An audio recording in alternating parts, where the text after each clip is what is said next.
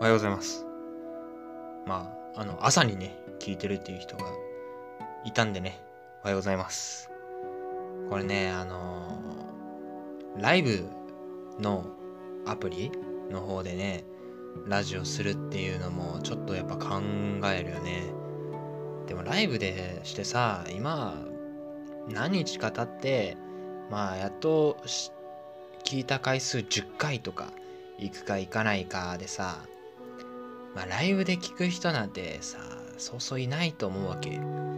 でももしこうツイキャスとかでね時間決めて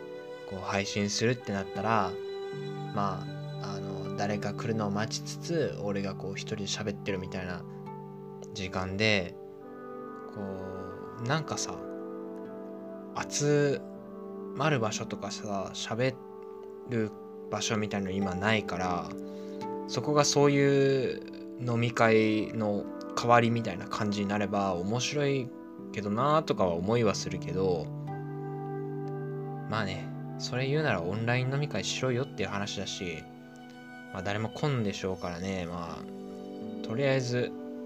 今日もこれで撮っていくわけだけども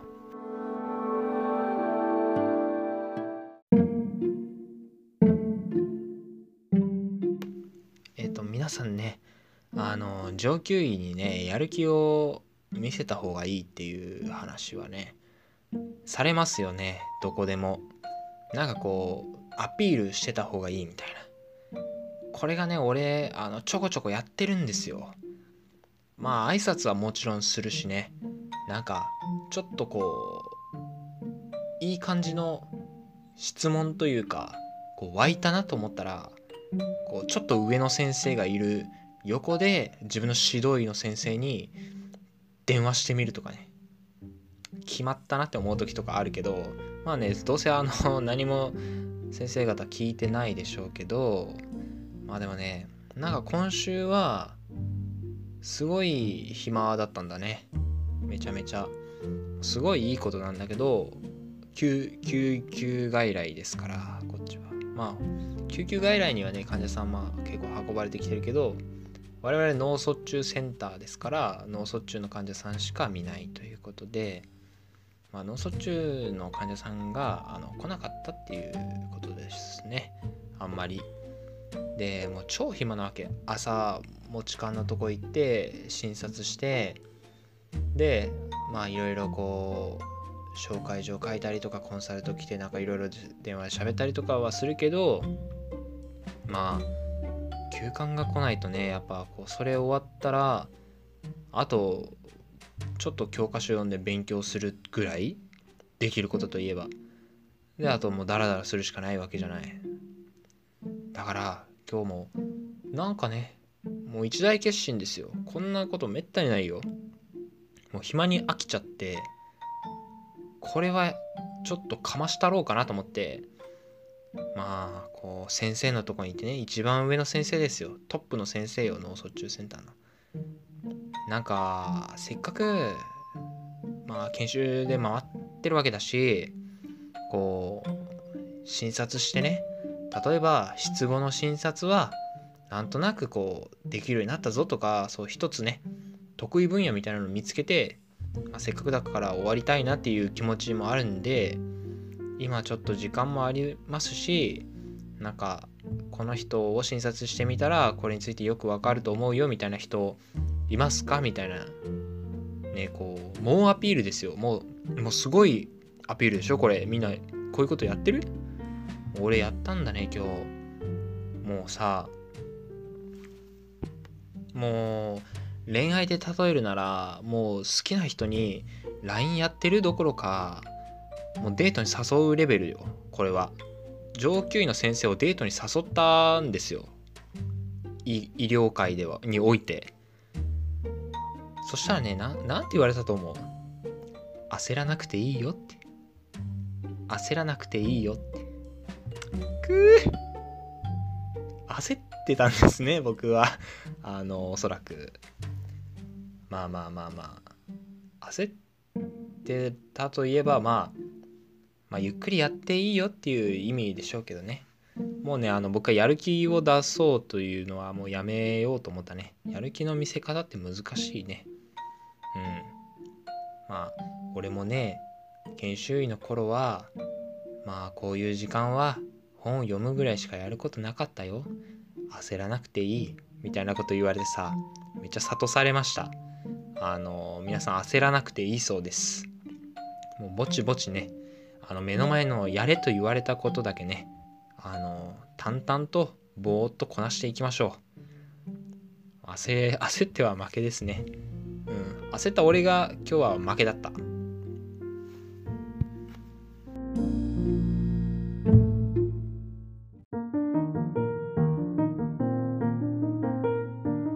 でまあ次の話なんだけどメガネの話ですね。俺ねちっちゃい頃から右目だけすっごい悪くて超ゲームするやつだったから親からはなんかすげえゲームのせいだゲームのせいだってめっちゃ言われてたけどまあ遺伝だと思うんだね多分。母親がすっごい目悪いから。いや遺伝でしょと思ったけど俺のせいじゃねえしって思ってたけどまあまあねゲーム禁止なんかされてゲーム隠されたものを一生懸命こう夜中探し回ったりもしたけどまああの最初ねあのちっちゃい頃コンタクトするのはちょっとどうかなみたいなちっちゃい子に小学生ぐらいの子にコンタクトさせるのはどうなんだみたいななんか親が思ったらしくてメガネを買いに行ってやるよみたいな感じで言われたわけ。俺超メガネ嫌だったんだよね。メガネってオタクとか陰キャとかなんかそういうクソ真面目野郎みたいなイメージが強いじゃない。だからさ漫画だってそうでしょ？アニメだってメガネかけてるかっこいいキャラとか手塚ぐらいでしょ？あとはなんかなんか急になんか激キモオカルトとかを喋る陰キャでしょ？なんかねそそれちょっとイメージあったからちょっと嫌だなと思ってたんだけどまあ野球部だったんだね小学生の頃は。だから野球にも支障が出るということでメガネを買って、まあ、確かにね、まあ、調子良くなったりしたけどでもねあのメガネとか選んだことないじゃん。だからうーんって言ってたらもうあんたこれで得たいとか言われてさ何て言うんだろう。あの楕円形の縁のあの金属質の細いもうゴリゴリのオタクメガネを買わされたわけ。最悪ですとか思いながらでも別に何も言えんくて、最悪ですとか思いながらそれ安かったしね。なんかこうかっこよまあこれだったらかろうじていいかなみたいな本当は黒縁のなんかやつがいいなとか思ったりもしてたけどもうもうこれにしなっせとか言われたらなんかね小学校とかやっぱシャーペン使っちゃダメとかいう謎ルールあるじゃん。だからなんかおしゃれしちゃダメと思ったんだろうね親も。もうゴリゴリのねもうただでさえさ眼鏡かけたらオタクっぽくなるんだからさもう何でもいいじゃんと思思うんだけどなんかもうオタク中のオタク。ガチ陰キャ選手権トップまで上り詰めた男がデザインしたメガネ。メガネの走り。滝蓮太郎のメガネをぐにゅっと潰したような感じのね。メガネを買わされて最悪ですって思ってたわけ。まあまあでもそれはねかけんわけにはいかんから。でもそれでも抵抗してあの授業中とかはメガネ外してたんだよね。で野球する時だけかけてで野球してる時はねもうクソ陰キャみたいな顔してたわけね。写真とかも最悪ですよ。もう一人だけねあのド陰キャオが混じってるわけ。俺やんってなってね。まあまあそんな感じだったけどまあそのメガネはねあの中学校ぐらいで卒業して中学は普通に黒縁メガネだったんだけどまだねあの買ってもらってメガネにしたんだけどまだかけたくなかったんだよね。メガネはモテんと思ってさメガネの男がモテた試しがないと思ってたわけ俺は。メガネなんてせんぞと思ってたわけ。もうどんどんね目悪くなっていくよね。そしたら。なんかこう視力が両方で結構差がある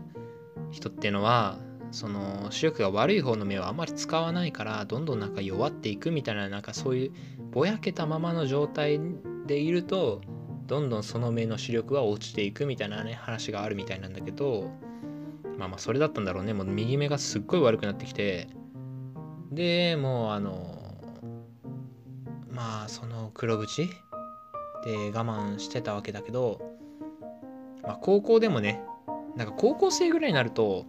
ちょっとメガネでおしゃれな人もいるんやなみたいな。おしゃれメガネみたいなのがねちょっと伊達メガネとかが流行りだした時期。あるじゃん。あれでまあメガネかけんのも悪くないなみたいな。たまになんかこう授業中とか部活中とかでたまにメガネかけるのは逆にありなんじゃねえかと思ってメガネをね初めてなんか買いたいっつって自分からメガネ買い行ったわけ。中学の時黒縁になったのはあんたさすがにダサいから黒縁ぐらいにするって言われて買いに行っていやお前が選んだんじゃんって思ったけどまあまあまあまあそれはねもう水に流すとして高校生の時は自分から買いに行きたいっつって買いに行ったわけ。で俺はねべっ甲柄にときめいたんだよね。もうあの黒縁赤縁青縁。なんでこんなシンプルでなきゃならないんだと思ってたところにもうべっ甲柄という魅力べっ甲柄なんてメガネでしか見ないよと思ってこんなかっこいいメガネあると思ってかけたんだけど最初はさその伊達メガネとかが流行ってた頃になんか四角くてデカめのメガネがなんか流行ってたというかまあちょっとデカめのが流行ってたんだよね。女性女性はなんかでかいサングラスとかかけてたけど男もなんかちょっと四角いね、まあ、正方形に近いようなメガネがねなんかこう流行っててそれかけてみたんだね。なんか俺の場合あのカマキリみたいになるんだね。そんなメガネかけると。あれねあの可愛い可愛い顔したイケメンが似合う感じだと思ったね俺は。なんかさあの生田斗真とかもう向井理とかさ小池徹平とかも肌つるんとした顔が白くて丸くてなんか可愛い感じのでも顔整ってるみたいなイケメンですよ。もう旗やねまあもう塩顔というかねそういう顔なのかなあの頃から流行りつつあったし。俺はねもう茶色いカマキリみたいになったんだね。うんさすがにねちょっとね俺もウキウキでねべっ甲の四角いやつあるやんと思って、ね、これで俺はもうメガネとメガネでない時のギャップでモテるんやと思ってメガネかけたら茶色いカマキリいてもう震えたね。怖っと思って。こんなに似合わんですかと思ってさ。そっと置いたよね。もうあの憧れのべっ甲四角メガネを。俺はねあの何て言うんだろう。最初から伊達メガネとかいうねあの高級品？高級品ですよあれは。だって俺はメガネが、ね、ないと見えないからかけてるけどあいつらはメガネをかけても俺かっこいいっしょであのメガネというものにいらんものに金を使ってるわけですよ。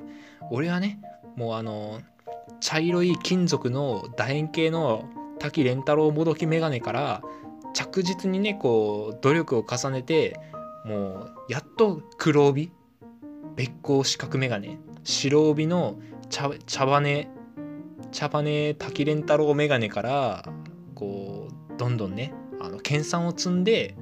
師匠に認められてべっ甲四角メガネをね買いに来たわけだけどそれねあのかけさせてもらえないんだね。あの顔面的に遺伝子的に。まあそこは仕方ないと思ってさもうなんか細長いというか長方形のメガネしか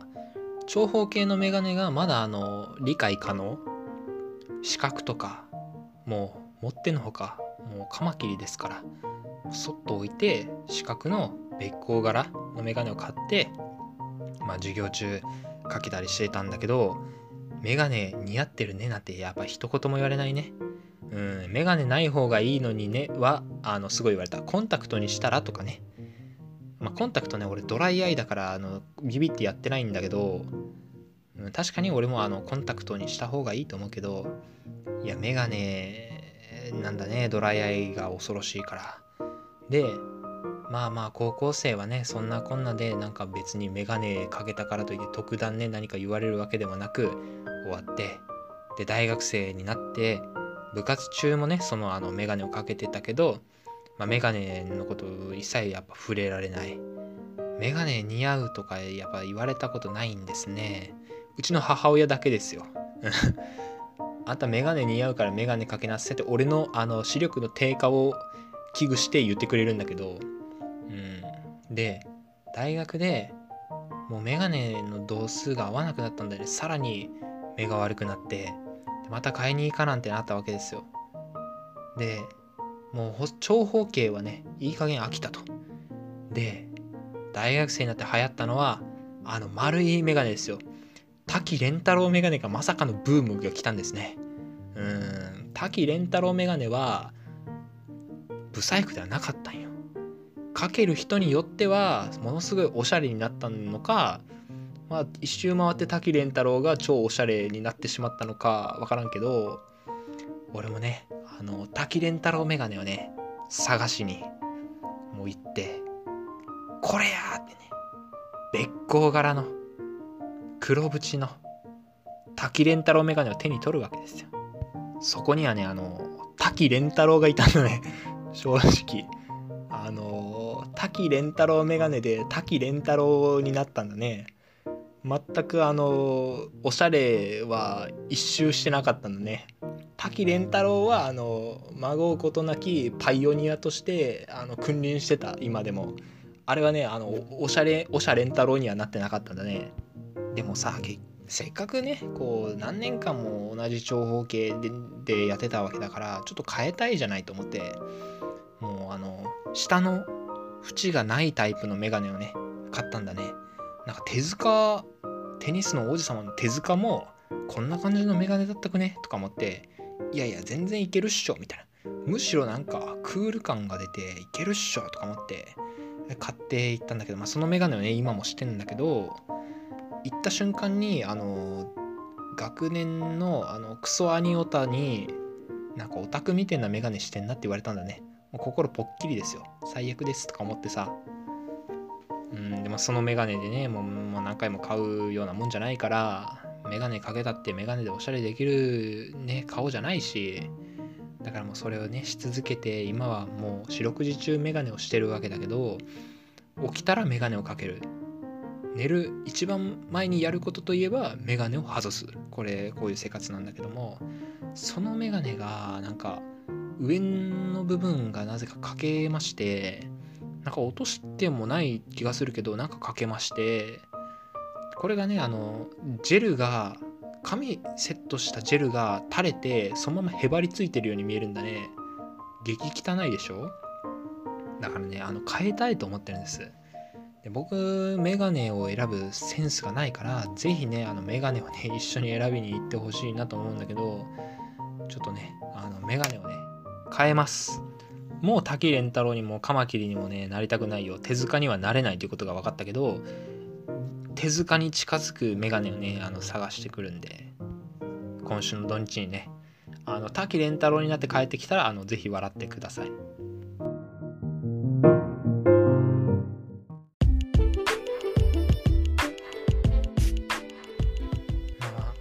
う20分ぐらいあの喋ってしまったけども